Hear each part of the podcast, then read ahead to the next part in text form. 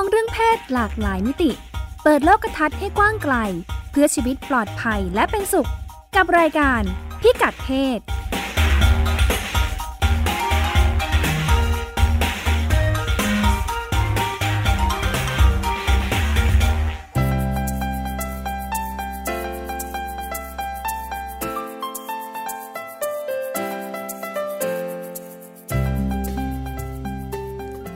ศวันนี้ติดตามเรื่องเพศหลากหลายมิติกับเราได้ที่นี่ ช่วงเช็คอิน ไปติดตามกันว่าอะไรบ้างที่ทำให้ผู้หญิงและผู้ชายมีความสุขที่ไม่เหมือนกัน Sex r e c o r d s ที่ทำงานยุคใหม่ เน้นสร้างความผูกพันองค์กรให้กับพนักงาน ไม่ใช่แค่ดูแลให้มีคุณภาพชีวิตที่ดี แต่ยังช่วยแก้ไขปัญหาเรื่องครอบครัว เพื่อให้พนักงานมีความพร้อมในการทำงานมากที่สุด เรื่องเล็กประเด็นใหญ่ การยุติการตั้งครรภ์ในประเทศไทย ทั้งที่กฎหมายเปิดให้ทำได้ แต่ทั้งหมอและพยาบาลยังต้องพบอุปสรรค ไปติดตามประสบการณ์ทำงานจากสมาคมพัฒนาเครือข่ายอาสา RSA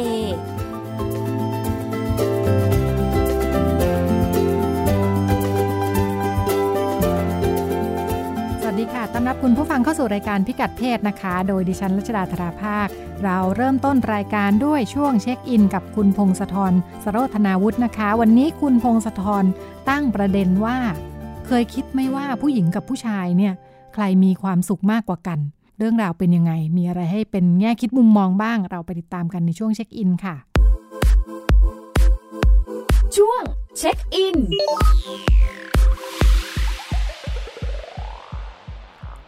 สวัสดีค่ะ คุณพงศธรสวัสดีครับ คุณรัชดาครับ ผู้หญิงกับผู้ชายใครมีความสุขมากกว่ากัน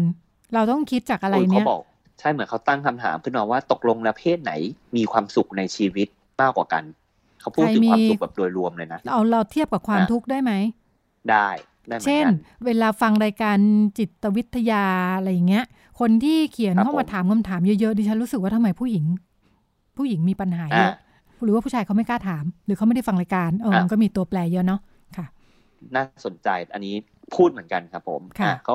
เขาเริ่มต้นจากการตั้งคำถามผลงานวิจัยชิ้นหนึ่งเขาถามว่าความสุขของคนขึ้นอยู่กับอะไร โดยคร่าวๆเนี่ย ก็ไปเก็บข้อมูลมา เขาบอกว่าขึ้นอยู่กับหนึ่งรายได้ แต่ไม่ใช่ทั้งหมดนะแล้วก็สุขภาพอันนี้เขาบอกมาข้อแรกเลยทีเดียวค่ะค่ะรายได้สุขภาพเรื่องการทำงานค่ะ ความสัมพันธ์กับคนในครอบครัวแล้วก็เพื่อนแล้วก็อายุอายุเกี่ยวข้องด้วยค่ะอ่า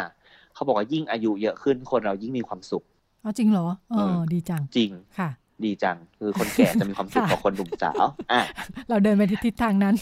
ค่ะ อ่า แล้วคราวนี้เขาก็ตั้งคำถามตามมาว่าเราเพศไหนมีความสุขมากกว่ากันระหว่างผู้ชายกับผู้หญิง ค่ะ อันนี้มีอะไรเป็นตัวแปรบ้าง อ่าเขาบอกว่าเก็บข้อมูลมาขนาดนี้แล้วก็เลยอยากรู้ว่าเพศมีผลไหมค่ะ อ่า เขาบอกว่าทั้งสองเพศนะครับ ให้คุณค่า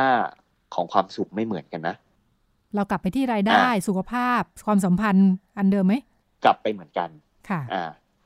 เขาบอกว่าผู้หญิงนะครับ แต่ว่าข้อมูลนี้เขาบอกก่อนว่าช่วงสามสิบปีวันนี้ความสุขคนถือว่าลดน้อยลงนะ เพราะสังคมเปลี่ยนไปเร็วอ่า ผู้หญิงนะครับณปัจจุบันนี้จะมีความเครียดในชีวิตประจำวันคือหนึ่งต้องทำงานหนัก อ่าทำงานในบ้านทำงานนอกบ้านผู้หญิงจะเป็นเพศที่ต้องรับภาระค่ะฉันออกไปทำงานข้างนอกแล้วเป็น working woman กลับมายังต้องซักผ้าถูบ้านทำกับข้าวเลี้ยงลูกอยู่ ดูแลพ่อแม่สูงอายุด้วย อ่าทำงานแบบพาร์ทไทม์ทำงานที่ได้ค่าแรงน้อยไม่ได้ค่าตอบแทนเลยต้องทำเยอะดังนั้นมันทำเยอะมันผู้หญิงก็เลยมีแนวโน้มเป็นโรคทางจิตเวชมากกว่าอย่างเช่นโรคกังวลวิตกกังวลหรือโรคซึมเศร้าเหมาะกับผู้ชาย อ่าเขาบอกว่าข้อมูลอันนี้เป็นข้อมูลจริงในเชิงจิตแพทย์เก็บเก็บขึ้นมาอืมแต่ว่าในอีกทางหนึ่งนะครับ เขาบอกว่าผู้หญิงเป็นเพศที่สามารถแสดงออกทางอารมณ์ได้ดีกว่า ค่ะบ่นบ่นใช่ไหมคะ หมายถึงการบ่นหรือเปล่า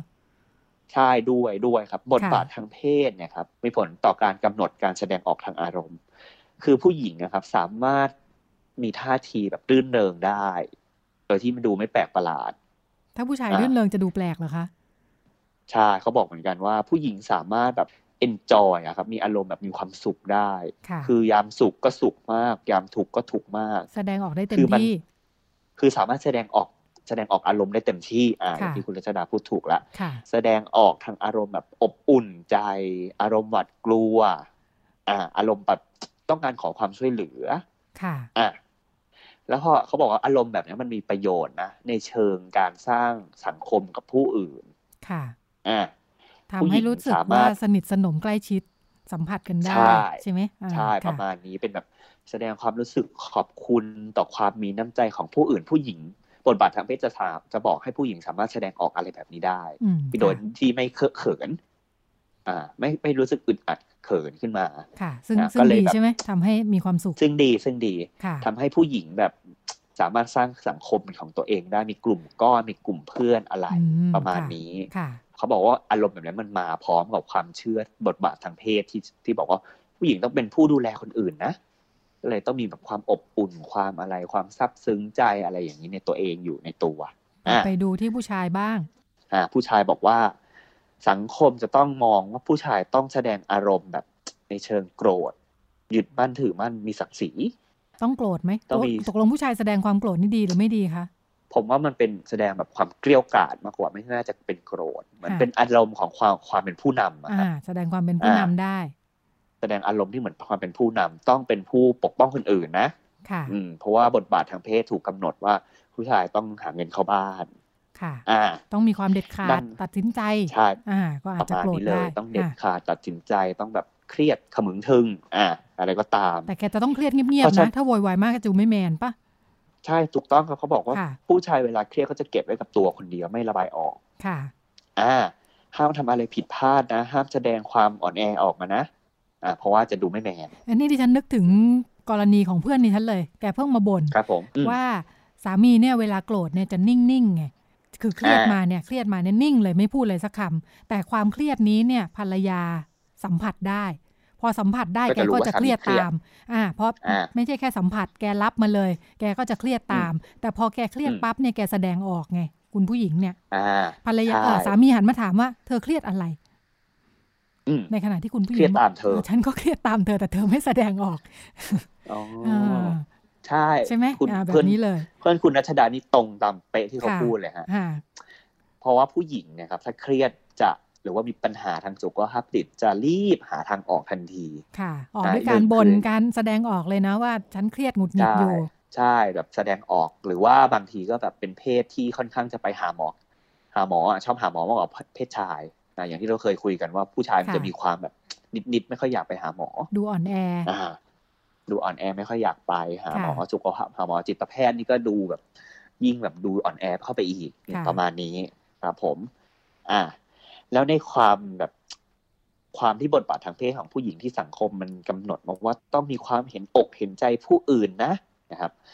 ต้องแบบซาบซึ้งใจต้องมีความรู้สึกขอบคุณถ้าสมมติเขาทำอะไรดี ๆ ให้เราอย่างเงี้ยครับ ค่ะ อ่า มันเป็นความรู้สึกที่เชื่อมโยงกับความสุข ผู้หญิงเลยสามารถสัมผัสกับความสุขได้ง่ายกว่าผู้ชายคือสามารถเข้าถึงได้ง่ายกว่า เพราะว่าเรามีอารมณ์พวกนี้เป็นพื้นฐานค่ะดังนั้นความสุขในนิยามของผู้หญิงนะครับ มันก็เลยมากับเรื่องความสัมพันธ์กับผู้อื่น คนรอบข้างเป็นหลักคือถ้าความสัมพันธ์กับคนรอบข้างดี เราก็จะยิ่งรู้สึกดี ในขณะที่ความสุขของผู้ชายนะครับ มันมักจะผูกอยู่กับความสำเร็จทางด้านการเงินกับความก้าวหน้าทางอาชีพมากกว่าประมาณนี้ คือค่อนข้างเป็นอาชีพ คือเป็นค่อนข้างเป็นเพศที่เครียดอะครับ มีแนวโน้มจะเจอความเครียดได้เก่งกว่าผู้หญิงไม่ซ้ำค่ะ ความสุขแกก็ดูยากอยู่เหมือนกันเนาะถ้าความสุขไปผูกไว้กับความสำเร็จในหน้าที่การงานรายได้นี่มันก็เหมือนต้องใช้เวลาใช้ความพยายามอยู่ พอสมควรใช่ค่ะคือเหมือนเป็นเป็นเพศที่ต้องถูกถูกสังคมคาดหวังให้ต้องแข่งขันเนี่ยครับค่ะอ่า ในขณะที่ถ้าตัวเองเครียดปุ๊บก็ต้องเก็บไว้กับตัวห้ามแสดงออกนะ เพราะว่าสังคมคาดหวังว่าต้องเข้มแข็งค่ะแต่ถ้าผู้หญิงเจอปุ๊บก็รีบหาทางออกทันที อ่าบ่นเลยบ่นหรืออะไรก็ตามแต่ว่าในอีกทางหนึ่งเนี่ยครับ อันนี้ก็เป็นเรื่องที่น่าเห็นใจเขาบอกว่ามันมีความไม่เท่าเทียมทางด้านความสุขนะอ่าเพราะว่าเอาเข้าจริงแล้วเนี่ยครับ ผู้หญิง เป็นเพศที่มักจะถูกสังคมปฏิเสธ แล้วก็ไม่ยอมรับมากกว่าค่ะ ในอีกทางหนึ่งเขาบอกว่าในเขาก็ไปเก็บข้อมูลทั่วโลกมาเขาบอกว่า ผู้หญิงที่อยู่ในประเทศที่แบบสิทธิผู้หญิงนะครับ ไม่ค่อยจะดีนะอ่าค่อนข้างจะน้อยกว่าผู้ชายเยอะ มันก็เป็นมันก็เป็นอัตราที่ทำให้ผู้หญิงเจอกับความเครียดได้เหมือนกันอะทำให้ผู้หญิงมีความสุขได้น้อยกว่าเหมือนกันเขาบอกว่าโดยเฉพาะสังคมที่มีค่านิยมที่ เร่งให้ผู้หญิงต้องแต่งงานเนี่ยครับ อืม เขาบอกว่าเป็นเป็นการแต่งงานเป็นทางออกทางเดียวของชีวิตนะครับ สังคมที่มีความเชื่อแบบนี้จะทำให้ผู้หญิงมีความสุขน้อยมาก อืมค่ะแต่ว่าเหมือนเป็นช่องว่างระหว่างผู้ชายกับผู้หญิงอยู่ แล้วก็กลายเป็นว่ากลุ่มที่มีความสุขมากกว่า คือเป็นกลุ่มผู้หญิงที่ไม่ได้แต่งงานแล้วก็มีลูกด้วยเหมือนกัน มีข้อมูลในชุด มีข้อมูลชุดนี้ด้วยเหมือนกันว่ามันมีความเหลื่อมล้ำกันอยู่นิดๆนะ ในเชิงความสุขด้วยเหมือนกันครับผม ค่ะ ประมาณนี้ครับ เรื่องที่เกิดขึ้นแล้วก็แต่ว่าฟังดูแบบนี้มันมีความต่างกันอยู่ พอหยิบเรื่องบริบทสังคมมามันมีความต่างทั้งในแง่ความคาดหวังใช่ครับ เหมือนพอเรามองข้อมูลภาพรวมทั้งหมดมันกลายเป็นว่าเอาเข้าจริงแล้วผู้หญิงก็ยังไม่ค่อยมีความสุขเท่าผู้ชายหรอก ถ้าเป็นมองข้อมูลทั่วโลกนะครับ เพราะว่าสิทธิผู้หญิง มันก็มีส่วนเข้ามากำหนดปัจจัยด้วยเหมือนกันค่ะ ถ้าดูดูข้อที่คุณ พงศธรว่ามาตอนแรกเนาะเรื่องรายได้เราก็จะเจอเรื่องช่องว่างรายได้ เรื่องสุขภาพ เรื่องสุขภาพเป็นยังไงเรื่องผู้หญิงกับผู้ชายสุขภาพประเด็นเป็นยังไงนะคุณพงศธรเรื่องประเด็นก็น่าจะเป็นเรื่องการเข้าเข้าไม่ถึงสุขภาพมากกว่า ประมาณนี้ทำไมผู้หญิงต้องแบบเผชิญภาวะอย่างเช่นการเข้าถึงควรคุมกำเนิดหรืออะไรก็ตาม รวมทั้งการออกกำลังกายเนี่ยผู้หญิงจะออกกำลังกายน้อยกว่านะ ประมาณเท่าที่ได้ยินหลายที่ เพราะว่าผู้หญิงเนี่ยมัวแต่คือเนฟเชิงประจักษ์เลยนะ ทั้งข้อมูลเชิงสถิติและเชิงประจักษ์เนี่ยไปถามเพื่อนหลายคนเนี่ยทำไมเธอไม่ออกกำลังกายเนี่ยเอาไม่ได้ต้องดูแลลูก ไม่ได้ต้องทำกับข้าวที่บ้านก่อน จะไปออกกำลังกายตอนไหน ในขณะที่น้องชายไปวิ่งอบอกทำไมน้องชายไม่ทำกับข้าวก็น้องชายไปวิ่งไงอ่าผู้ชายเนี่ยสามารถจะแบ่งเวลาไปออกกำลังกายดูแลตัวเองได้มากกว่า ครับผม คือถ้ามองข้อมูลแบบเป็นเชิงปัจเจกก็อาจจะมองได้ว่าผู้หญิงน่าจะแบบสัมผัสความสุขได้มากกว่าแหละ แต่ในเชิงภาพรวมนะครับ ก็กลายเป็นว่ามันก็ยังมีความเหลื่อมล้ำอยู่เพราะว่ารายได้ผู้หญิงก็น้อยกว่าสุขภาพก็มีโอกาสดูแลได้น้อยกว่า ดูแลได้น้อยกว่า การจ้างงานนี่ที่บอกเลยตอนแรกก็ ก็ก็ถูกจ้างงานน้อยกว่าผู้ชายอยู่ดีบางงานก็เลือกเหมือนกันอ่าโชคดีอยู่อย่างหนึ่งที่พอเครียดแล้วมีทางระบายออก อ่า โชคดีคือตรงนั้น แล้วก็ความสัมพันธ์กับคนอื่นค่อนข้างดีกว่าดอยดีกว่าผู้ชาย ก็เลยได้สองข้อนี้ไปชายก็เลยเป็นเพศที่เหมือน ต้องมีเพื่อนฝูงนั่นแหละต้องมีครอบครัว ดูสลับกันอยู่เหมือนกันนะคุณมงคลธรถ้าในแง่รายได้เรื่องสุขภาพ ผู้ชายมีโอกาสดูแลได้มากกว่า แต่ก็จะไปมีข้อเสียเรื่องแสดงออกมากไม่ได้ แล้วก็จะไปบ่นให้ใครฟังก็ไม่ได้เนี่ย ความสัมพันธ์ก็อาจจะไม่ได้ดีเท่ากับผู้หญิงที่สามารถสร้างความสัมพันธ์ได้ดีกว่าใช่สรุปแล้วก็อยู่ที่ว่าน้ำหนักนั่นแหละครับว่าเราให้ความสัมพันธ์กับเรื่องไหนมากกว่ากันผู้หญิงอะซึมเศร้ามากกว่า แต่ผู้ชายฆ่าตัวตายมากกว่า คือซึมเศร้าแต่ก็รีบไปหาหมอใช่ที่ผู้ชายก็จะเก็บไว้กับตัวเหมือนกันแล้วก็จนถึงจุดหนึ่งก็ผู้ชายก็มีความเด็ดเดี่ยวอย่างที่ว่านี่แหละ แกจะฆ่าตัวตาย โดยสถิติเนี่ย ผู้ชายฆ่าตัวตายดิฉันไม่อยากพูดว่าฆ่าตัวตายสำเร็จเนาะเขาบอกไม่ควรพูดว่าฆ่าตัวตายสำเร็จเออคือฆ่าตัวตายแล้วตายเนี่ย มากกว่าผู้หญิง ผู้หญิงหนึ่งในสี่อะที่ฆ่าตัวตายแล้วตายเนี่ยอ่าเพราะว่าหนึ่งหนึ่งใจไม่กล้าวิธีที่ใช้ก็ไม่เวิร์กทำให้ไม่ตาย แค่เจ็บอ่า แบบในขณะผู้ชายเนี่ยอ่าเลือกวิธีที่แบบตายแน่นอนอ่าก็จะคือมีความแบบแตกต่างกันในเชิงนี้พอสมควรค่ะ แต่ก็ทำให้เห็นแนวโน้มแบบนี้แหละว่าผู้ชายเนี่ยเครียดไปถึงจุดหนึ่งเนี่ย ในระหว่างทางเนี่ยแกไม่ได้มีทางระบายออก ด้วยความคาดหวังจากสังคมเนาะว่าเออผู้ชายไม่ควรจะขี้บนผู้ชายไม่ควรจะไปวุ่นวายปรึกษาคนนู้นคนนี้เสียศักดิ์ศรีไปหาหมอก็ดูอ่อนแอเออทางออกน้อยจริง ๆ ครับผมค่ะเอ๊ะเขามีทางออกให้ไหมเนี่ย คุณมงคลทร เขาบอกว่าก็ต้องยอมรับก่อนว่ามันเราก็แสดงออกทางอารมณ์ได้เหมือนกันในกรณีผู้ชายนะครับส่วนผู้หญิงก็ต้องยอมรับว่าว่าตัวเองเนี่ย มีหลายเรื่องที่ว่าตัวเองก็ต้องแบบปล่อยวางได้เหมือนกัน ค่ะอย่างน้อยถ้าถอยมาแล้วเห็นภาพเนาะคือเขาบอกว่าในท้ายที่สุดว่าความสุขความทุกข์ก็อยู่กับ อยู่กับมุมมองของเราเองนั่นแหละ อ่า แต่ว่าก็มันก็ต้องดูบริบทของสังคมด้วยแหละเราก็พูดอย่างนั้นไม่ได้ทั้งหมดว่าเพราะว่าถ้าสังคมมันไม่ได้เอื้อต่อ การใช้ชีวิตที่ดีพอสมควรก็มันก็ไม่ได้ทำให้คนมีความสุขมากนักหรอกประมาณนี้ครับ ค่ะก็เป็นเป็นเรื่องที่ถ้าจะทำงานก็ต้องทำทั้งระดับสังคม แล้วก็ระดับบุคคลนะคะ อย่างน้อยถ้าถ้าบุคคลมีความเข้าใจว่าเอ๊ะการที่เราแสดงออกไม่ได้เนี่ยเป็นเพราะถูกสังคมคาดหวังเราก็อาจจะหาวิธี อื่นๆ มันมีช่องทางไหนอีกไหม เพื่อที่จะให้สถานการณ์ปัญหาที่เราเผชิญอยู่มันมีทางออกมากขึ้นเนาะอาจจะมีทางเลือกที่ 3 4 5 หรืออะไรอย่างนี้ค่ะ ก็เป็นเรื่องราวที่คุณพงศธรนำมาฝากกันในช่วงเช็คอินนะคะ ขอบคุณค่ะ คุณพงศธรขอบคุณค่ะคุณรัชดาครับค่ะเราไปกันต่อในช่วงถัดไปค่ะ ช่วง Sex Records สถานประกอบการยุคใหม่นะคะ เกือบทุกที่ ทั้งองค์กรทั้งสถานประกอบการนะคะก็จะมีแนวคิดเรื่องการบริหารบุคลากรที่เน้นให้พนักงานคนทำงานเนี่ยมีความผูกพันกับองค์กรนะคะ ด้วยแนวคิดที่ว่าถ้าคนทำงานรักองค์กร มีความสุขเนี่ยก็จะตั้งใจทำงาน ก็จะมีแนวทางเรื่องการดูแลคุณภาพชีวิตให้กับพนักงานเพิ่มขึ้นนะคะ ในยุคหลังๆนี่หลายที่ไปไกลกว่านั้นนะคะ คือนอกจากดูแล คุณภาพชีวิตให้กับพนักงาน เช่น บางที่ก็อาพนักงานต้องดูแลสุขภาพ ต้องมีสุขภาพกายใจดี พากันเล่นโยคะ ลดพุงอะไรอย่างนี้นะคะ หลายที่ก็เริ่มไปไกลถึงดูแลไปถึงครอบครัวพนักงานด้วยนะคะ มีโครงการที่ที่ดิฉันดูแลรับผิดชอบอยู่นะคะ โครงการพัฒนาเครือข่ายสถานประกอบการที่เป็นมิตรกับครอบครัว โดยสำนักงานกองทุนสนับสนุนการสร้างเสริมสุขภาพหรือสสสนะคะ เราก็ไปติดตามค่ะว่า องค์กรที่เขามีแนวคิดเรื่อง การดูแลพนักงานไปจนถึงครอบครัวเลยเนี่ยนะคะ เขามีแนวคิดแรงบันดาลใจยังไงบ้าง พอทำแล้วมันได้ผลไหมได้ผลดียังไงบ้างนะคะ เพื่อที่อยากจะเอาลองมาดูว่าจะได้ถ้าทำแล้วมันดีเนี่ยองค์กรอื่นก็เผื่อสนใจจะได้ทำบ้างนะคะ หรือว่าถ้าทำแล้ววิธีการมันจะเป็นยังไงบ้าง ที่บอกว่าเป็นองค์กรที่ดูแลพนักงานโดยเอื้อมไปจนถึงครอบครัวเนี่ยนะคะ ถ้ามองแบบเหมือนกับว่าเป็นการมองในองค์รวมนะคะ คือถ้าพนักงานเริ่มมีปัญหา เอ๊ะทำงาน ดูช้าๆไปทำไมอยู่ๆงานดรอปดูเฉื่อยชาผิดพลาดเหม่อลอย จากที่เดิมเคยทำงานดีเนี่ยนะคะ ถ้ามองแค่ตัวพนักงานเนี่ยบางทีเข้าใจไม่ได้นะคะเป็นอะไรก็ไม่รู้ขาดลามาสายตลอดเวลา หลายที่เลยเริ่มใช้วิธีว่าเอ๊ะเราอาจจะต้องดูไปจนถึงบริบทในชีวิตของเขานะคะ หมายถึงเช่น ในครอบครัวเนี่ยพนักงานอาจจะไม่ได้แค่ป่วยไข้ตัวเองนะคะ แต่ว่าครอบครัวเขาเกิดอะไรขึ้นหรือเปล่านะคะ เช่นมี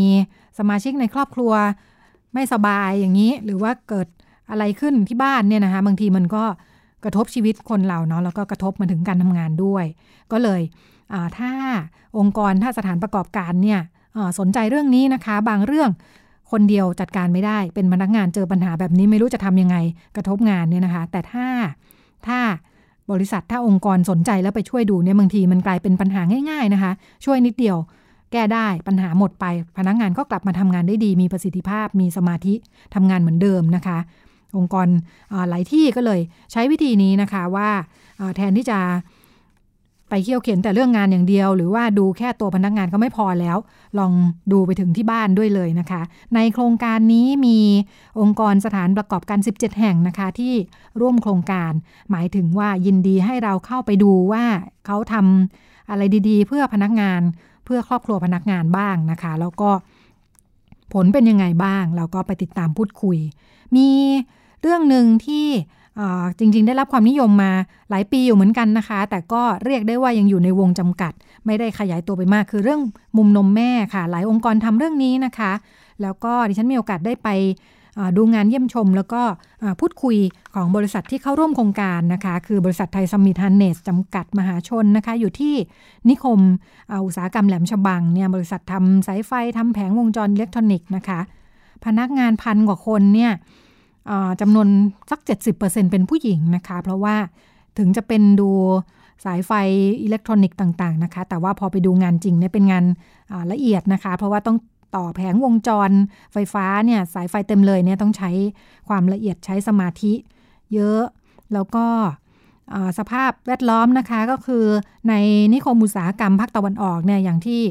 เราทราบกันนะคะ คนที่มาทำงานเนี่ยส่วนใหญ่ไม่ใช่คนในพื้นที่นะคะ แต่ก็เป็นคนที่มาจากจังหวัดอื่นๆ แล้วก็มา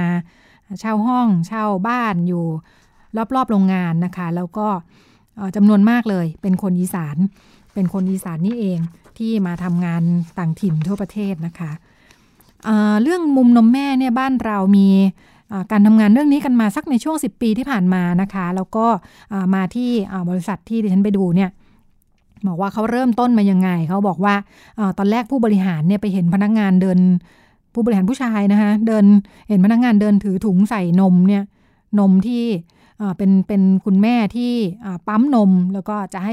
กลับไปให้ลูกกินเนี่ยนะคะ ผู้บริหารบอกว่าโหเป็นผู้ชายเกิดมาไม่เคยเห็นถุงน้ำนมแบบนี้เลยนะคะ มันไม่ใช่นมวัวสีขาวๆนะคะนมแม่มันจะเป็นอีกแบบหนึ่ง ก็ไปถามถามพนักงานก็บอกว่าเออเนี่ยคือเตรียมกลับไปให้ลูกกินที่บ้าน แล้วก็ผู้บริหารก็เลยเอ๊ะไม่เคยรู้เรื่องนี้ลองไปหาข้อมูล จากในอินเทอร์เน็ตอะไรต่ออะไรนะคะ บอกว่าเออเราพนักงานหญิงเยอะมากเลยจริง ๆ ตรงนี้น่าจะดีเหมือนกัน ก็เริ่มเปิดทำห้องนมแม่นะคะ ผลปรากฏว่าเปิดไป 2 ปีไม่มีคนมาใช้เลยนะคะ จนกระทั่งเริ่มเอ๊สงสัยว่าทำไมไม่มีคนมาใช้ ถึงได้มาค้นพบว่าเอาเข้าจริง ๆ แล้ว คนจำนวนมากก็ไม่ได้มีความรู้เรื่องอการกินให้ลูกกินนมแม่นะคะ ว่ามันมีข้อดียังไง หรือว่าให้ลูกกินนมผงมันไม่ดียังไง ส่วนมากก็ให้ลูกกินนมแม่อยู่แป๊บเดียว แล้วก็หลังจากนั้นให้กินนมผงก็สะดวกดีนะคะ ทางบริษัทก็เลยไปอขอการสนับสนุนความรู้จากทางมูลนิธินมแม่นะคะ ก็พอมาให้ความรู้เนี่ย ดีมากเลย พนักงงานก็เริ่มเข้าใจนะคะ แล้วก็จากเดิมที่ส่วนใหญ่ให้ลูกกินนมแค่ 3 เดือนค่ะ เพราะว่าเป็นช่วงที่ผู้หญิงสามารถลาคลอดหลังหลังคลอดนะคะ ก็จะลาได้ในช่วง 3 เดือน แล้วก็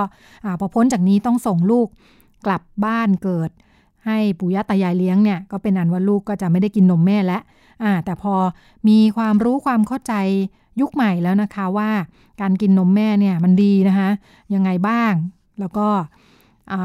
การได้ความรู้แบบนี้ก็ถือว่าเป็นจุดเปลี่ยนนะคะทำให้พนักงานจำนวนมากของบริษัทเนี่ยซึ่งส่วนมากมาอยู่กันเป็นครอบครัวเดี่ยวสามีภรรยาเนี่ยนะคะ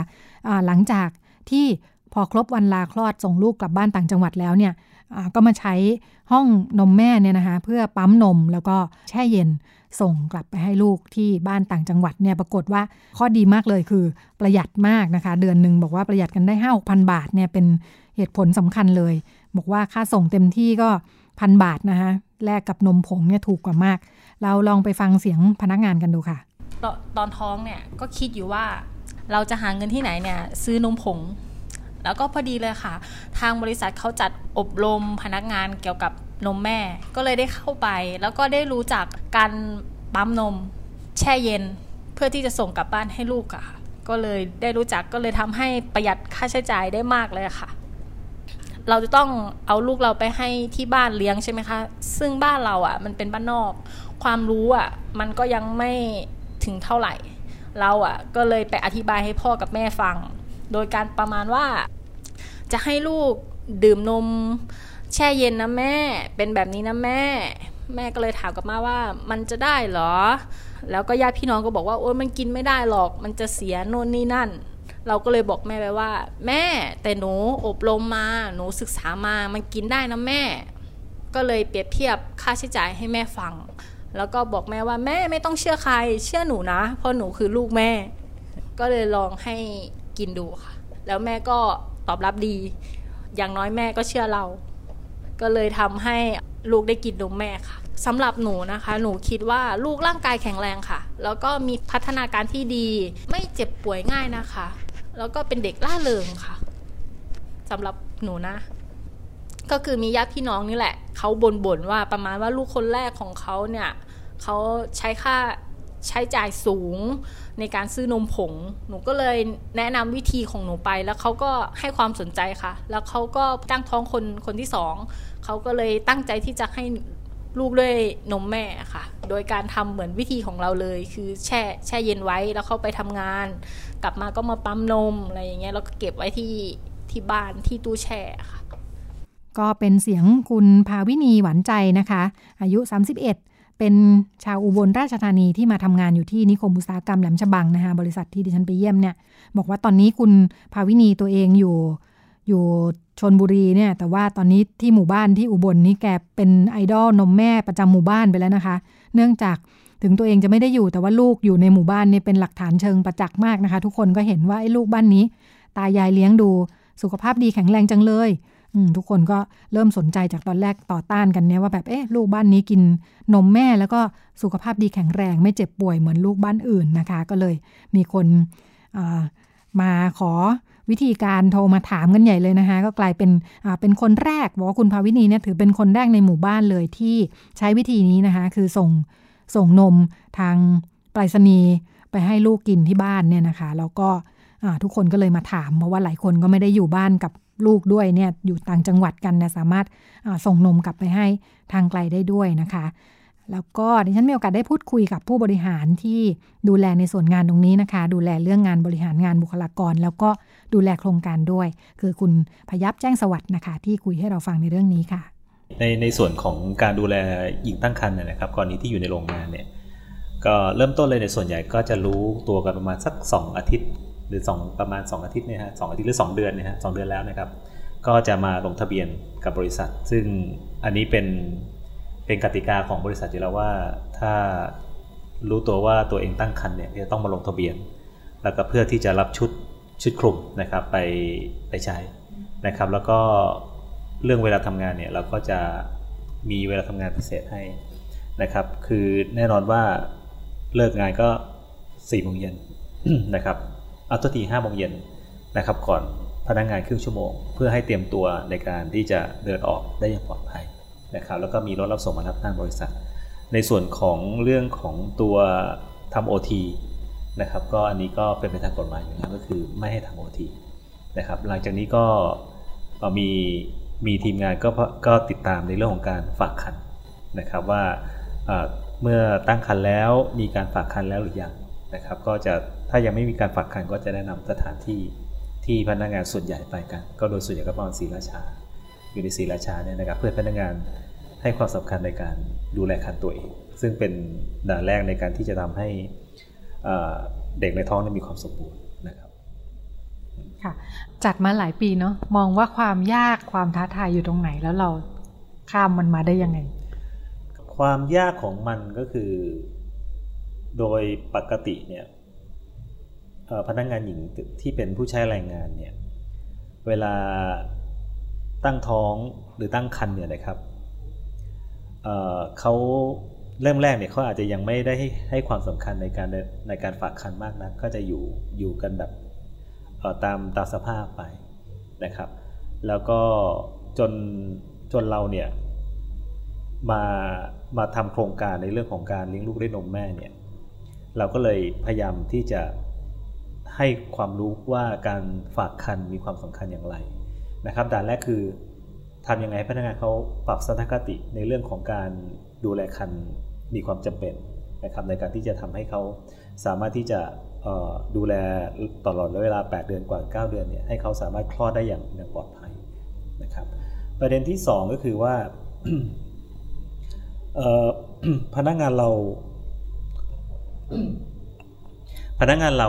เอ่อยังยังให้ความสำคัญกับเรื่องเรื่องการดูแลคันค่อนข้างจะน้อย นะครับก็อย่างนึงก็คือสภาพเศรษฐกิจด้วยนะครับเขาก็จะดูตามตามสภาพเศรษฐกิจเข้าไป แล้วก็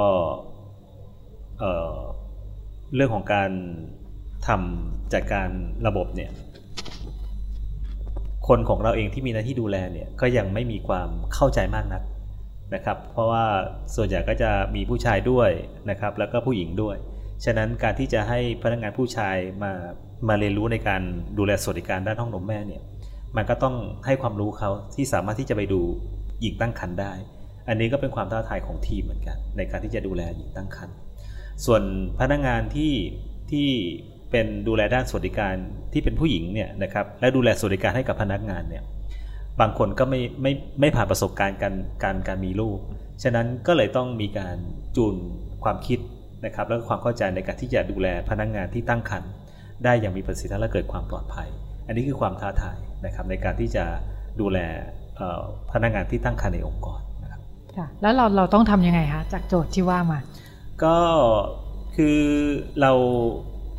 เรียกทีมงานที่รับผิดชอบนะครับ เรื่องของห้องนมแม่เนี่ยมามามามาคุยว่าเราเดิมเนี่ยทำแฮปปี้ว o ร์ c อยู่แล้วนะครับจากนี้จะทำยังไงให้การดูแลสุภาพสตรีที่ทำงานอยู่กับเราเนี่ย 80%เนี่ยนะครับได้ยังมีประสิทธิภาพ นะครับ ก็เลยต้องมาพูดคุยกัน แล้วก็หลังจากนั้นก็ให้ทุกคนหาความรู้นะครับ หาความรู้โดยการผ่านอินเทอร์เน็ตบ้าง แล้วก็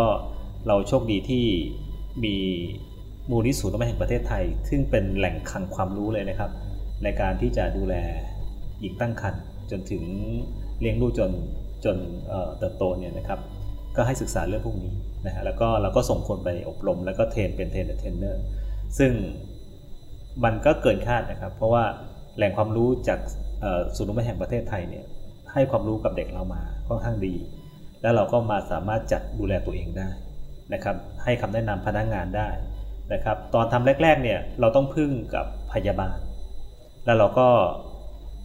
ต้องไปอาศัยคนข้างนอกเข้ามา ซึ่งมันมันอาจจะมีข้อจำกัดเรื่องระยะเวลา เราต้องการที่จะดูแลพนักงงานหรืออบรมพนักงงานในช่วงนี้ แต่ว่า วิทยากรไม่ว่างฉะนั้นมันก็เป็นข้อจำกัดเหมือนกันแรก ๆ เราก็เลยให้เด็กเราเนี่ยแหละสามารถที่จะดูแล มีความรู้ที่จะให้กับพนักงงานได้เหมือนกับเอาพยาบาลเข้ามาในเบื้องต้นลักษณะนี้นะครับ ก็การจัดการคือให้ความรู้กับทีมงานนะครับ เพื่อให้ทีมงานไปให้ความรู้กับพนักงานอีกทีนึงเพื่อเพื่อเปลี่ยนแนวความคิดนะครับ แล้วก็สร้างจิตซึกในการให้ความสำคัญในการเลี้ยงลูกด้วยนมแม่แล้วก็ดูแลตั้งแต่เริ่มตั้งครรภ์ลักษณะนี้ ค่ะยังยังทีมผู้บริหารเองต้องมีการพูดคุยกันทุกปีไหมว่าแบบเออเราจะทำต่อไหมโครงการนี้ เราคุยเรื่องอะไรกันบ้างที่จะตัดสินใจในการทำต่อมาหลายปีขนาดนี้เออผมถือว่าไทยเซมิทเน็ตโชคดีนะครับที่มีผู้บริหารที่ให้ความสำคัญในเรื่องของการดูแลคุณภาพชีวิตนะครับผู้บริหารสูงสุดที่นี่คือท่านดรสารวสุวรรณิตนะครับท่านเป็น managing director ปัจจุบันก็เป็นประธานสภาอุตสาหกรรม ภาคตอนออกหนึ่งนะครับ ก็กลุ่ม EC นะครับ ท่านท่านมอบนโยบายมาว่าทำอย่างไรให้พนักงงานเห็นบ้านหลังที่สองเนี่ยมีความสมบูรณ์ที่สุดนะครับ แล้วก็อยากจะมาทุกวันนะครับ มันไม่ใช่การดูแลด้านสวัสดิการอย่างอื่น เพียงอย่างเดียว การดูแลสวัสดิการจะต้องดูแลให้เหมาะสมกับบริบท แต่บริบทของเราเนี่ยผู้หญิงเยอะนะครับ ฉะนั้นอะไรก็แล้วแต่ที่มีความจำเป็นกับ ผู้หญิง เราต้องดูแลให้ครบถ้วน ฉะนั้นเมื่อนโยบายท่านดรสารโรธให้มาแบบนี้นะครับ ทีมปฏิบัติในส่วนของสนับพัฒนาองค์กรเองเนี่ยนะครับ ก็เดินหน้าเต็มที่นะครับ แล้วก็วางยุทธศาสตร์ในการทำโดยที่ไม่ต้องมีการประชุมกันทุกปีนะครับทำอย่างต่อเนื่อง คือเมื่อลงทุนไปแล้วนะครับ สิ่งที่ได้กลับมาคือ 1. ประสิทธิภาพการทำงาน ความจงรักภักดีกับองค์กร อันนี้สิ่งที่สิ่งที่องค์กรต้องการ ฉะนั้นเราท่านท่านดรโซลให้นโยบายมาครั้งเดียวเราเดินต่อนะครับเพียงแต่ว่าบางครั้งที่เราต้องการทรัพยากรเพิ่มเติมเราก็ขึ้นไปนำเสนอขึ้นไปขอนะครับจนแต่ก็ได้รับการสนับสนุนในในทุกมิตินะครับจนในปัจจุบันเนี่ยพนักงานเนี่ยไม่ต้องไม่ต้องเสียค่าใช้จ่ายอะไรใด ๆ ในการเลี้ยงลูกด้วยนมแม่ นะครับเข้ามาด้วยองค์ความรู้เขานะครับแล้วก็เข้ามาเก็บน้ำนมด้วยเทคนิคต่างๆ จะบีบด้วยมือจะใช้เครื่องเรามี support ให้หมดนะครับก็มาแต่ตัวนะครับแล้วก็มีวิธีการในการเก็บน้ำนมมีวิธีการนำนมกลับบ้านส่งต่างจังหวัดอันนี้เรา support ให้หมดนะครับ อันนี้คือคือนโยบายผู้บริหารสูงสุด ซึ่งเป็นความจำเป็นมากที่ทำให้โครงการเหล่านี้เนี่ยมันอยู่อย่างถาวรมาได้ถึงทุกวันนี้ ในในฐานะคนทำงานการที่ได้เข้ามาเห็นโครงการนี้เนี่ยได้ข้อคิดมุมมองใหม่ ๆ ในการดูแลพนักงานยังไงบ้าง เพราะดูมันก็มีความใหม่อยู่เหมือนกันเนาะเออมันมีความใหม่ของมัน เนื่องจากว่าสิ่งที่ผ่านมาเนี่ยเราเรากำหนดสวัสดิการเนี่ยเราก็จะกำหนดสวัสดิการตามแพทเทิร์นนะครับเรามีสภาพแรงงานสภาพแรงงานก็จะขอสวัสดิการตามตามแพทเทิร์นอะเช่น มีค่าอาหาร มีค่าเบี้ยขยันมีค่ารักษาพยาบาล แต่การดูแลพนักงานในองค์กรเนี่ยช่วงวัยก็ต่างนะครับ แล้วก็ มิติการดูแลพนักงานหญิงพนักงานชายมันก็มีความต่าง ฉะนั้นการจะทำให้การจัดสวัสดิการมีประสิทธิภาพเนี่ยมันต้องดูบริบทของคนในองค์กร ของเราผู้หญิงเยอะ ดังนั้นเราก็ต้องดูแลคนที่เป็นสุภาพสตรีอย่างไรให้ให้ให้เหมาะสมกับเขา ฉะนั้นสิ่งที่เรามองเห็นก็คือว่าการปรับสวัสดิการแบบแบบให้จะบอกว่าแบบที่หยุ่นได้ไหมก็สามารถพูดได้ หรือให้เหมาะสมกับคนองค์กรได้ไหมก็สามารถพูดได้ เพราะว่าเราก่อนที่เราจะมาทำตรงนี้เราไม่เคยมองเลยว่าพนักงานผู้หญิงเนี่ยเวลาท้องเวลาคลอดลูกแล้วเนี่ยจะต้องเก็บน้ำนม ผมเป็นผู้บริหารสำนักพัฒนาองค์กรเนี่ยเราเป็นผู้ชาย เราก็ไม่รู้ว่ามีมิตินี้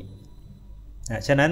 เมื่อเรามาทราบมิตินี้ มิติว่าเอ้ยพนักงานผู้หญิงเวลาคลอดแล้วเขาต้องเก็บน้ำนม ซึ่งเขาไม่ต้องลงทุนอะไรนะครับ แค่มาบีบนมเก็บไว้ส่งไปให้ลูก โดยไม่ต้องเสียตังค์เลย เพราะว่ามันเป็นสารอาหารที่มีคุณค่ามากกว่านมผงหลายร้อยเท่ามากนะครับเนี่ยมันก็เป็นการปรับสวัสดิการให้เหมาะสมกับบริบทของคนในองค์กร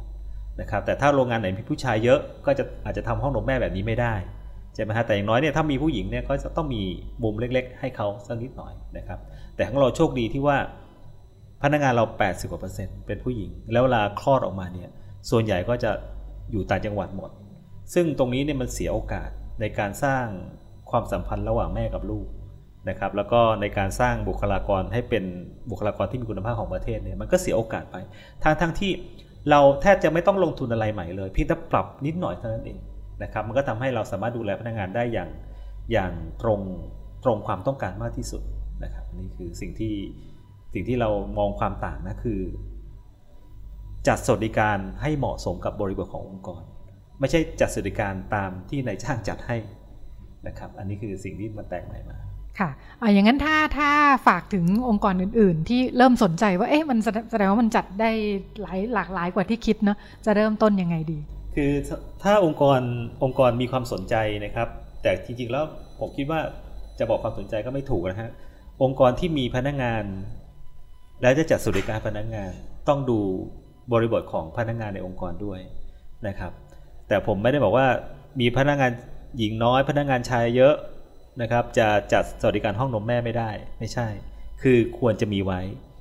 ยกตัวอย่างของผมมีพนักงานอยู่ที่อีกบริษัทหนึ่งนะครับ มีพนักงานชายเยอะมากผู้หญิง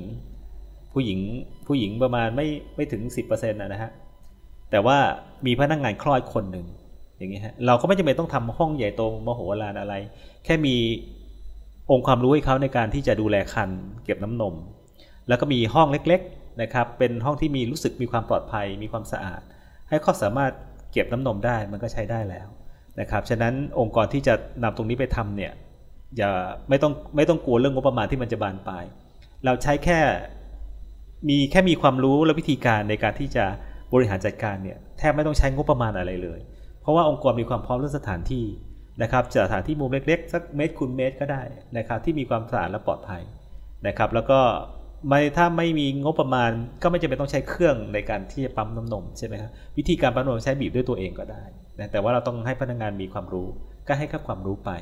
นะครับ แล้วก็ผมคิดว่ามันก็เป็นการจัดการที่เหมาะสมอยู่แล้ว นะฉะนั้นองค์กรที่จะจัดสวัสดิการในโรงงานนะครับ ก็ต้องดูบริบทของตัวเอง แล้วก็ทำให้สวัสดิการมีความยืดหยุ่นมากที่สุดนะครับ เพื่อให้พนักงานได้ได้มีคุณภาพชีวิตที่ดี แล้วก็ผมคิดว่ามันก็จะทำให้องค์กรเป็นที่รักของพนักงานนะครับ แล้วก็เป็นองค์กรที่ใครๆก็อยากจะเข้ามาอยู่ด้วยในในกับองค์กรที่จัดสวัสดิการได้เหมาะสมนะครับ น่าสนใจที่บริษัทที่มีโอกาสได้ไปดูเนี่ยปรากฏว่าพนักงานที่ ถูกฝึกอบรมมาให้ความรู้กับแม่แม่นะคะพนักงานที่ตั้งตั้งท้องแล้วก็คลอดเนี่ยเป็นพนักงานผู้ชายนะคะ น่ารักมากเลย แกก็ได้ความรู้จริง ๆทำงานอยู่ฝ่ายอาชีวะอนามัยสิ่งแวดล้อมนะคะ แต่พอมีโครงการนี้เนี่ยก็เลยถูกวางตัวให้เป็นคนที่ไป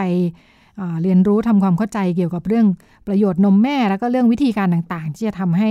เด็กๆ ได้กินนมแม่นะคะที่เป็นพนักงานเนี่ยแล้วก็จากที่ไปติดตามจากอีก 16 บริษัทนะคะเรามีบริษัทที่ร่วมโครงการ 17 แห่งเนี่ยมีกิจกรรมหลายอย่างนะคะที่บริษัทดูแลครอบครัวไปจน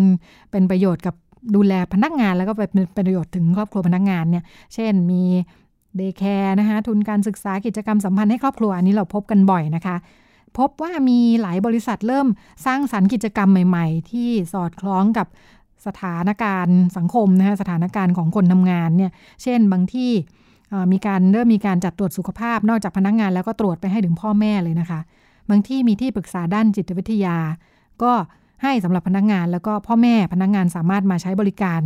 ได้ด้วยนะคะไม่เสียค่าใช้จ่าย หรือบางที่มีโครงการ Early Retire นะคะเกษียณอายุก่อนกำหนดเนี่ยให้เฉพาะสำหรับพนักงานที่จะออกไปดูแล พ่อแม่ที่สูงอายุเลยนะคะ จัดให้เป็นประจำทุกปีเลย ปีละกี่คนกี่คนเนี่ยเเพราะว่าเริ่มเห็นว่า พนักงานจำนวนมากก็มีความจำเป็นที่ต้องออกจากงานนะคะ เพราะว่าพ่อแม่สูงอายุไม่มีคนดูแลเนี่ยเขาก็ให้เป็นเหมือนเป็นค่าตอบแทนที่ทำงานอยู่ด้วยกัน แล้วก็ด้านหนึ่งก็เป็นการสร้างความผูกพันทั้งความรู้สึกที่ดีให้กับพนักงงานที่ยังทำงานอยู่นะคะ ว่าถึงจะออกไปแล้วบริษัทก็ยังดูแลคนที่ออกไปด้วยนะคะ ก็เป็นอีกวิธีที่สร้างความผูกพัน ให้กับพนักงานกับองค์กรนะคะ ก็เป็นเรื่องราวที่นำมาฝากกันในช่วงเรื่องเพศไม่พลาดค่ะ ก็จะทำให้คุณไม่พลาดกระแสกระแสความเคลื่อนไหวทางสังคม แล้วก็เป็นเรื่องที่เกี่ยวข้องกับเรื่องเพศ แล้วก็เรื่องครอบครัวต่างๆนะคะ ช่วงนี้หมดเวลาแล้วเราก็ไปต่อกันในช่วงถัดไปค่ะ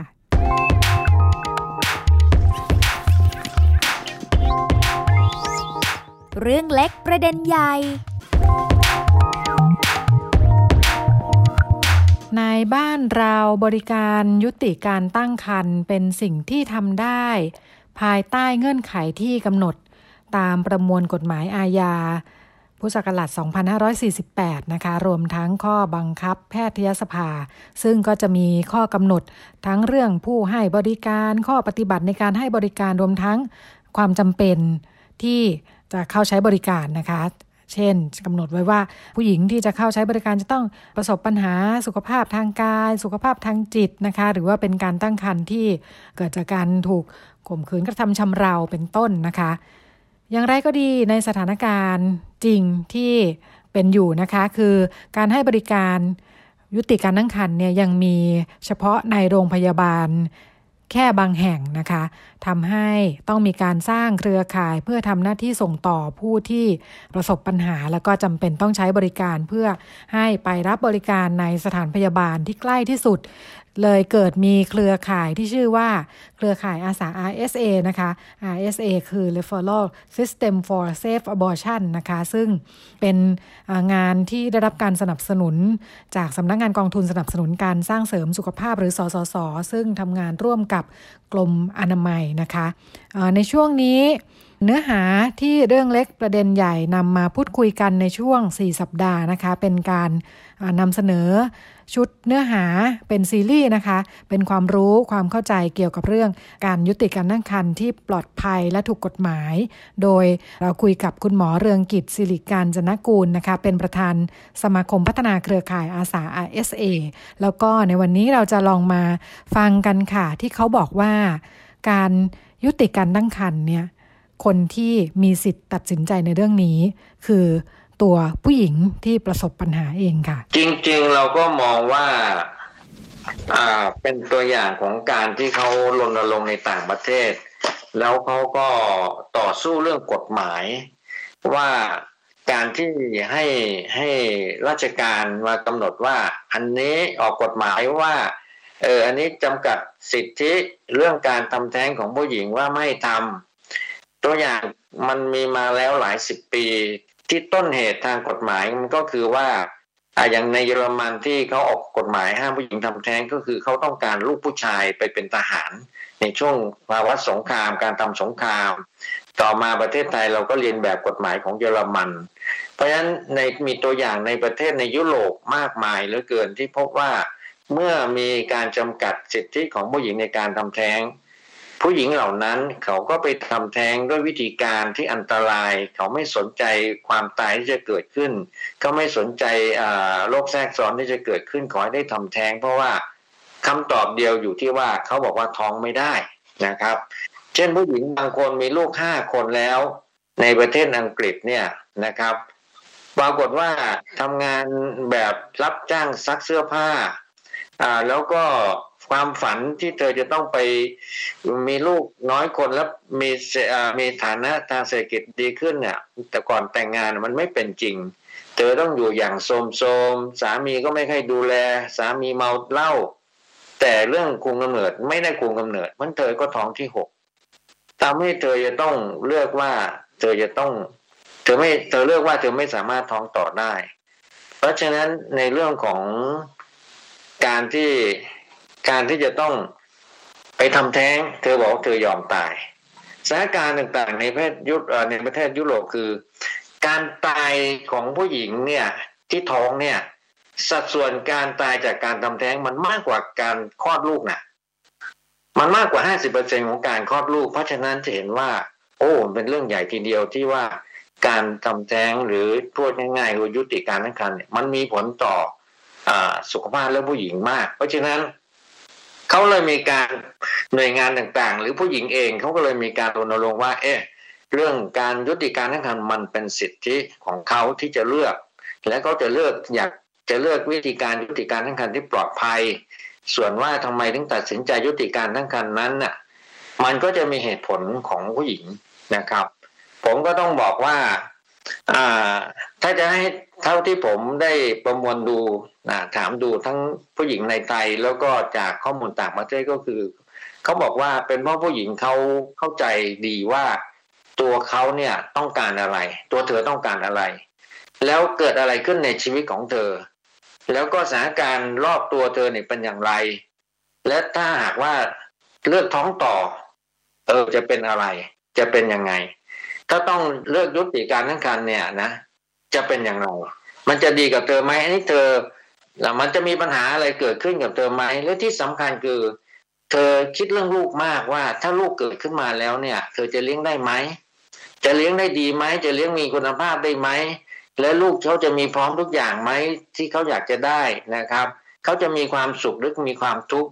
มีค่าใช้จ่ายในการเลี้ยงดูพอไหมนะครับ เธออยากจะดูแลลูกด้วยตนเอง ด้วยกำลังความสามารถของเธอ แต่ปรากฏว่าเธอวิเคราะห์ดูแล้ว เธอเลี้ยงไม่ได้ มันจะทำให้เกิดปัญหาสุขภาพทางกาย และทางใจของตัวเธอและตัวลูกนะครับ แล้วพ่อเอ่อก็พ่อเด็กก็ไม่รับผิดชอบ เธอก็คิดถึงอนาคต เพราะฉะนั้นเลยมามองว่าสิทธิในร่างกายของเธอเนี่ย เธอคิดอย่างรอบคอบถึงร่วมกับร่วมกับอนาคตของลูกแล้วก็เรื่องของอเรื่องของอนาคตของเธอด้วย ในที่จริง ๆ แล้ว เรื่องกฎหมายของเราเนี่ยเราก็ทุกประเทศนี่เขาจะให้สิทธิ์ว่าถ้าอายุคันเท่าไหร่ถึงจะยุติการตั้งครรภ์ได้ โดยที่เป็นสิทธิของแม่นะครับ ถ้าหากว่าเกินนั้น อาจจะทำให้ลูกมีโอกาสรอดชีวิต มันก็เป็นสิทธิของลูกเพราะฉะนั้นกฎหมายก็ต้องมากำหนดอายุคันให้ชัดเจนนะครับ ตรงนี้นะครับ เพราะฉะนั้นก็เลยมองว่าผู้หญิงเขาต้องการความปลอดภัย ถ้าเกิดว่า เขาให้คนอื่นเป็นคนตัดสินใจ ให้หมอเป็นคนตัดสินใจให้สังคมตัดสินใจคำถามคือว่าแล้วใครเลี้ยงลูกล่ะเพราะฉะนั้นเขาเลยต้องต่อสู้เรื่องนี้ แล้วเราก็ยอมรับแพทย์เราที่ยินยอมที่จะยุติการตั้งครรภ์ให้ผู้หญิงเนี่ยก็เลยยอมรับสิทธิของผู้หญิงว่า เธอต้องตัดสินใจเองเลือกด้วยตนเอง แต่ผู้ให้การบริการ ไม่ได้เป็นคนตัดสินใจให้เธอนะผู้ให้บริการเป็นคนเป็นกลางนะครับแล้วแต่เธอ เพียงแต่ว่าเรา support เธอประคับประคองจิตใจเธอ เธอสงสัยอะไร อยากจะถามอะไร เราก็อธิบายให้เธอ เช่นเธอถามว่าบาปไหมคุณหมอ อืมช่ไหมฮะเราก็ต้องมีคำตอบให้เธอแสดงความคิดเห็นเป็นกลางๆไปครับผม ค่ะถ้าพูดถึงว่าในสถานการณ์ที่อบอกว่าท้องไม่พร้อมเนี่ยนะคะ นึกออกว่าแต่ละคนคงจะแบบว่ารู้สึกว่าเป็นวิกฤตในชีวิต การจะคิดว่าเอ๊ะผลกระทบมันจะเป็นยังไง การจะคิดอย่างรอบคอบตัดสินใจโดยมองอย่างรอบด้านเนี่ย มันอาจจะทำได้ยากเหมือนกันมันมีวิธีการยังไงเพื่อจะให้การตัดสินใจมันจะไม่นำไปสู่แบบผลเสียทั้งระยะสั้นหรือระยะยาวในอนาคตนะคะคือจริงๆผู้หญิงที่มาหาเราเนี่ย แบ่งเป็นส่วนใหญ่ ๆ ก็คือพวกที่ตัดสินใจแล้วมาจากบ้านว่าต้องการยุติการตั้งครรภ์หรือพวกที่ยังไม่ตัดสินใจอยากจะมาถามข้อมูลว่า เออมันเป็นยังไงการยุติการตั้งครรภ์มันจะมีอันตรายไหมมันจะเจ็บไหมมันจะเป็นยังไงไหมอันนี้ฮะก็เราก็จะก็แค่มาถามข้อมูลแล้วไปตัดสินใจกินหนึ่งหรือว่าคนที่ไม่พร้อมอายุน้อย แล้วก็ ตัดสินใจไม่ตรงกับผู้ปกครอง ผู้ปกครองก็เอามานั่งคุยกับเรามาปรึกษาเราเช่นผู้ปกครองเห็นว่าอายุแค่สิบหกปีเออคงจะท้องต่อไม่ได้ ผู้ปกครองอยากให้ยุติ แต่เด็กอยากท้องต่อ ก็มานั่งคุยกัน เพราะฉะนั้นในช่วงวิกฤตช่วงนี้เนี่ยเราเราจะต้องมีผู้ให้บริการที่เรียกว่ามีคุณสมบัติที่ดีนะครับ ก็คือจะต้องมีทักษะในการให้ข้อมูลให้คำปรึกษา ต้องมีความเป็นกลาง แล้วก็รู้เท่าทันต่ออคติของตนเองว่าไม่ใช่ว่าไปรังเกียจอยากให้เขายุติหรืออยากจะให้เขาท้องต่ออะไรเนี่ยมันไม่ได้นะเราก็มีความละเอียดอ่อนมีความชัดเจนในเรื่องนี้ในเรื่องประเด็นเชิงเพศภาวะ หรือก็สามารถประเมินความรู้สึกและประเมินศักยภาพทางเลือกของผู้รับบริการได้อ่าอย่างตัวอย่างมีการถามว่า ถ้าเรื่องยุติการนั่งกันเนี่ย เธอจะรู้สึกว่ามันบาปไหม เธอเธอรู้สึกหนักไหมเรื่องนี้อะไรทำนองนี้นะครับ เพราะฉะนั้นมันก็จะเป็นการปรึกษาทางเลือกนะที่ที่ผู้ให้บริการทางด้านนี้จะต้องมารับการอบรมโอ้ทีหนึ่งเป็นวันวันแล้วฮะหลายวันทีเดียวนะครับกว่าจะไปไปเป็นผู้ให้คำปรึกษาเรื่องนี้ช่วยเหลือผู้หญิงได้เดี๋ยวเห็นตัวอย่างว่าเร็วๆนี้นักศึกษาปีสองท้องที่เชียงใหม่ใช่ไหมคุณนุ่น ที่ว่าท้องสองเดือน แล้วก็ พบวิกฤตในชีวิตก็คือพ่อเจ็บป่วยมีปัญหาเรื่องการเงิน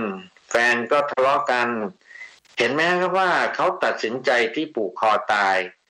ซึ่งถ้าหากว่าเขาเขาได้ได้ค้นหาคำตอบตรงนี้ ว่าเออมันมีทางออกยังไงนะครับ ก็สามารถที่จะเข้ามาปรึกษาตรงช่องทางตรงนี้ได้ เราเราเพียงแต่ว่าประชาชนส่วนใหญ่สังคมส่วนใหญ่เขา ยังไม่รู้ว่า เออมันยังมีนะ คลินิกให้คำปรึกษาทางเลือกนะที่จะสามารถให้ข้อมูลกับเขาได้ เขาไม่จำเป็นที่ต้องมาทำลายชีวิตเขาเลย ไหนๆเกิดมาเป็นคน ซึ่งยากแสนยากก็จะมาทำลายง่าย ๆ นะครับ อันนี้ก็เป็นเรื่องที่น่าเสียใจนะครับครับ สถานการณ์ที่เป็นจริงมันเป็นยังไงคะคุณหมอเพราะว่าอย่างในบ้านเราเนี่ย คนส่วนใหญ่ก็ใช้ชีวิตอยู่ในครอบครัวเนาะการตัดสินใจในเรื่องสำคัญสำคัญอย่างเงี้ยอาอาจจะต้องปรึกษาคนนู้นคนนี้ในครอบครัวก่อนหรือเปล่าคะก่อนจะมาตัดสินใจได้แล้วมันจะมีผลกระทบยังไงบ้าง เวลามีหลาย ๆ คนเข้ามาร่วมคิดร่วมตัดสินใจแบบนี้ส่วนมากที่เจอค่ะ คือโดยทั่วไปแล้วเนี่ยในผู้หญิงที่เราก็จะแบ่งผู้หญิงวัยรุ่นต่ำกว่า 20 กับผู้หญิงที่ เกิน 20 ปีนะครับ จนถึงอายุวัยเจริญพันธุ์ก็คือ 49 ปี ถ้าเป็นผู้หญิงวัยต่ำกว่า 20 ปีเนี่ยถ้าอยู่ในช่วงวัยศึกษาเนี่ยเขาก็จะถือว่าถ้าท้องเนี่ยก่อนแต่งงานเนี่ยหรือท้องในวัยเรียนเนี่ยก็จะมีความกลัวมาก กลัวผู้ปกครองตำหนิกลัวผู้ปกครองทำร้าย กลัวไม่ได้เรียนต่อนะครับ อย่างนี้ เพราะฉะนั้น ลุ่มนี้น่าเป็นห่วงมาก เพราะว่าอยู่ที่ความสัมพันธ์ในครอบครัว ถ้าเขามีความสัมพันธ์ที่ดีกับพ่อแม่นะครับเขาก็จะปรึกษาทันทีเลย แต่ถ้าเขาอยู่ห่างไกลความสัมพันธ์ไม่ดีแล้วก็เป็นครอบครัวที่อยู่กับแม่เลี้ยงเดียว เป็นครอบครัวที่อยู่กับคุณพ่อ หรือไม่มีใครเลยอยู่กับย่ากับยายอันนี้เขาก็จะไม่ปรึกษานะครับ ก็จะปล่อยให้ท้องโตๆขึ้นมา แต่ถ้าหากว่าเป็นเป็นผู้หญิงที่มีวุฒิภาวะแล้วเนี่ยเขาจะสืบค้นเขาจะวิเคราะห์ปัญหาของเขาอ่าแล้วเขาก็จะปรึกษาแฟน ปรึกษาเพื่อนอ่าขอคำแนะนำจากเพื่อน แล้วก็เซิร์ชหาข้อมูลอ่าทาง Google ดูว่า เออ ถ้าเขาเลือกยุติก็จะเป็นยังไงนะครับ ก็จะมาถามโทรศัพท์ถามทันที อันนี้ก็ แล้วก็ปัจจุบันก็จะมีสายปรึกษาท้องไม่พร้อม 163 นะครับ หรือว่าคลินิกสมาคมวางแผนครอบครัวแห่งประเทศไทยหรือตามโรงพยาบาลต่างๆ จะเข้ารู้ข้อมูลนี่นะครับรวมทั้งเครือข่ายแพทย์อาสาเครือข่ายอาสา ISA เราก็มีเว็บไซต์ของ ISA thai org com ให้เขาเข้ามาแชทปรึกษาได้ อันนี้ก็เป็นเรื่องเรื่องที่ว่าอยากให้กระจายประชาสัมพันธ์กันไปว่า ถ้าหากว่าท้องปุ๊บแล้วเกิดคำถามว่า เอ๊ะจะท้องต่อได้ไหมหรือว่า เอ๊ะ สงสัยว่าจะท้องไหมอะไรทำนองนี้แสดงว่าเกิดปัญหาขึ้นแล้ว ก็สามารถที่จะมีช่องทางมาปรึกษาได้ทางออนไลน์ โดยที่ไม่จำเป็นที่จะต้องไปเผชิญหน้าอาขั้นต้นก่อนเนาะแล้วบรรเทาปัญหา เพราะว่าพอทุกคนพอรู้ว่า เออ มันมีทางออกมันไม่ใช่ทางตันจิตใจมันก็จะบรรเทาลง วิกฤตชีวิตมันก็จะลดลง สามารถที่จะมีสตินะครับ ไม่ใช่ว่าขาดสติ อย่างที่ว่าไปฆ่าตัวตายก็คือขาดสตินะครับ ต่อถ้ามีสติก็ไต่ตรองรอบคอบในข้อมูล ซึ่งซึ่งประเทศไทยเรามีมีมีหน่วยงานที่พัฒนาเรื่องการบริการช่วยเหลือผู้หญิงที่อยู่ในภาวะวิกฤตช่วงท้องไม่พร้อมนะครับ ถือว่าเป็นตอนที่สองนะคะที่เราได้พูดคุยกับคุณหมอเรืองกิจ สิริการจนะกูลนะคะ ประธานสมาคมพัฒนาเครือข่ายอาสา RSA แล้วก็สัปดาห์หน้าเราจะมาพบกับคุณหมออีกครั้งหนึ่งค่ะว่าในการจัดบริการให้กับผู้ที่ประสบปัญหาเนี่ยนะคะ ข้อติดขัดอุปสรรคต่างๆ เราจะไปดูในมุมของคนที่ให้บริการคือคุณหมอ กับพยาบาลนะคะว่าทำไมมันมีปัญหาติดขัดยังไงทำไมบริการ นี้ถึงไม่ได้มีในโรงพยาบาลทุกแห่งนะคะทำให้ต้องมีเครือข่ายอาสาส่งต่ออย่างที่เราคุยกันเนี่ยนะคะ แล้วก็วันนี้หมดเวลาแล้วค่ะ ดิฉันลาคุณผู้ฟังไปก่อน แล้วก็พบกันใหม่สัปดาห์หน้า สวัสดีค่ะ